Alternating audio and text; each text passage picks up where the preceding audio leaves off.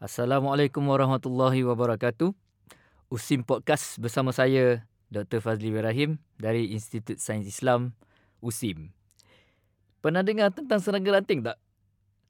Dengar bunyi ranting, uh, mungkin boleh bayangkan serangga tu bentuknya macam ranting, um, kurus, keding, warna coklat, keperangan ataupun hijau.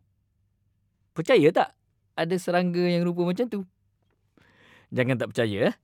Memang ada di alam ini serangga yang rupa macam ranting dan juga macam daun yang diklasifikasikan dalam order Phasmida.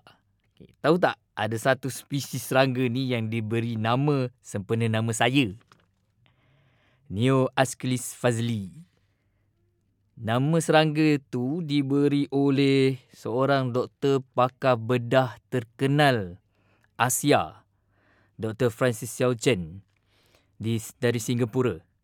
Okay, dia juga pakar taksonomi berautoriti untuk kumpulan serangga ranting ni.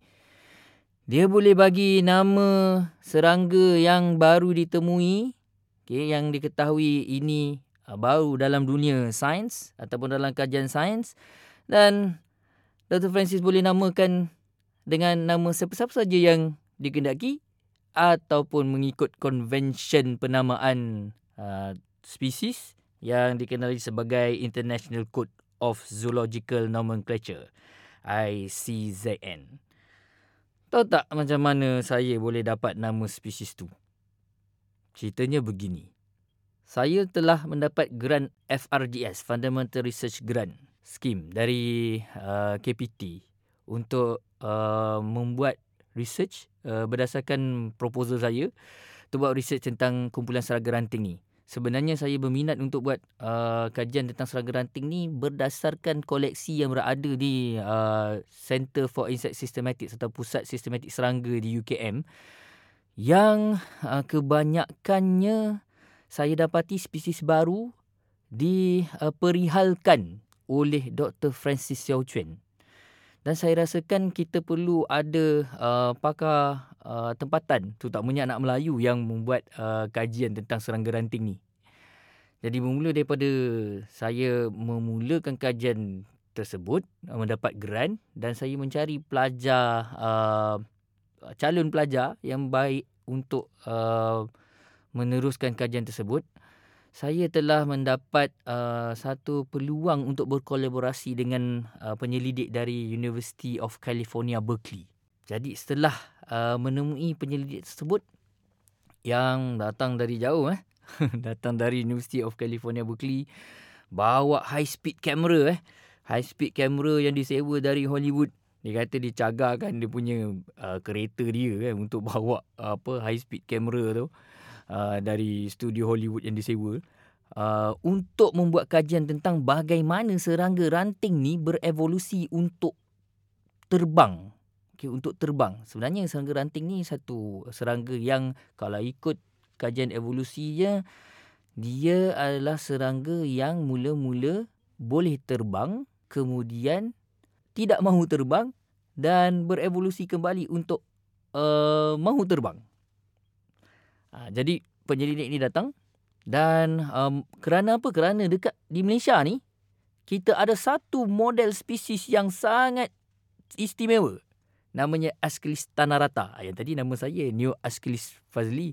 Yang ni Asclis tanarata yang menjadi model utama uh, kepada titik pertemuan okay, antara serangga ranting yang boleh terbang dengan serangga ranting yang tak boleh terbang. Jadi penyidik ini datang dan uh, membuat koleksi serangga di Malaysia dan sebenarnya dia membuat koleksi di merata di serata di serata dunia rantau Asia ni di rantau Asia ni dan kami telah terbitkan uh, apa uh, jurnal pada tahun uh, hasil daripada kajian tersebut pada tahun 2020. Kemudian saya dapat WhatsApp. Uh, WhatsApp ke email eh mula-mula congratulations for the published paper. Dan saya rasa sangat, apa orang cakap, uh, dudap-dudap, tergempar saya rasa kerana email tu ataupun WhatsApp tu datang daripada Dr. Francis Xiao. Yang saya tak pernah jumpa sebenarnya Dr. Francis Xiao ni. Walaupun masa saya jadi ketua pusat sistematik serangga di UKM dulu, saya tahu dia, tahu tahu Dr. Francis tapi sebenarnya saya tak pernah berjumpa dengan Dr. Francis ni. Jadi selepas berkomunikasi melalui WhatsApp uh, dalam setahun itu tiba-tiba Dr. Francis kata I am uh, making a guide to the stick insects of Peninsula Malaysia. Dia kata saya tengah buat buku ni untuk serangga ranting uh, semenanjung Malaysia. Dan I want to name one species after you. Dia kata saya nak namakan satu spesies ni, spesies baru ni untuk nama Dr. Fazli. Terkejut beruk tau sebenarnya. Bila orang nak namakan spesies, uh, sempena nama kita, itu satu pengiktirafan yang tak tahu nak cakap apa lah. Boleh pengsan rasanya kalau orang-orang dalam bidang saya. Kenapa? Dia akan meletakkan kita sebaris dengan selebriti terkenal dunia dan juga Barack Obama. Kerana setakat yang kita tahu, hanya selebriti-selebriti terkenal dan juga uh, tokoh-tokoh terkenal saja yang diberikan nama spesies. Bukan orang biasa. Walaupun ada sebahagiannya, tapi untuk seseorang taksonomi berautoriti atau pakar taksonomi berautoriti untuk beri nama spesies sempurna nama seseorang tu sebenarnya memerlukan apa saya nak cakap eh macam bukan senang lah bukan mudah-mudah lah dia nak bagi baik dia bagi nama sedara mara dia betul tak jadi setelah buku tu diterbitkan ataupun kita panggil monograf tu diterbitkan apa yang saya nak tahu sebenarnya adalah bahagian etimologi iaitu bahagian yang menyatakan kenapa spesies itu nak dinamakan sepenuhnya nama saya. Neo Ascalis fazli, spesies novum.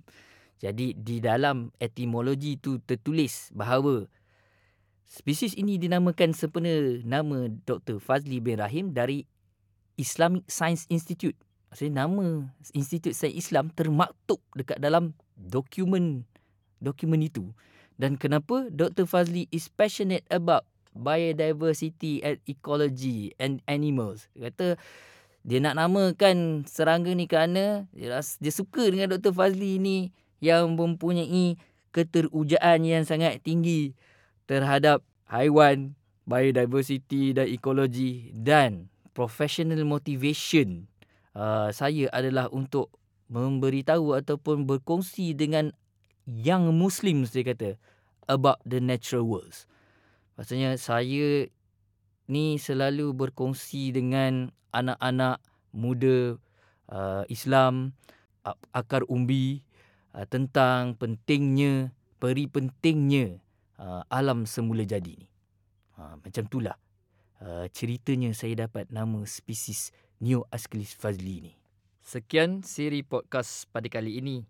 Teruskan mendengar kami di Usim Podcast.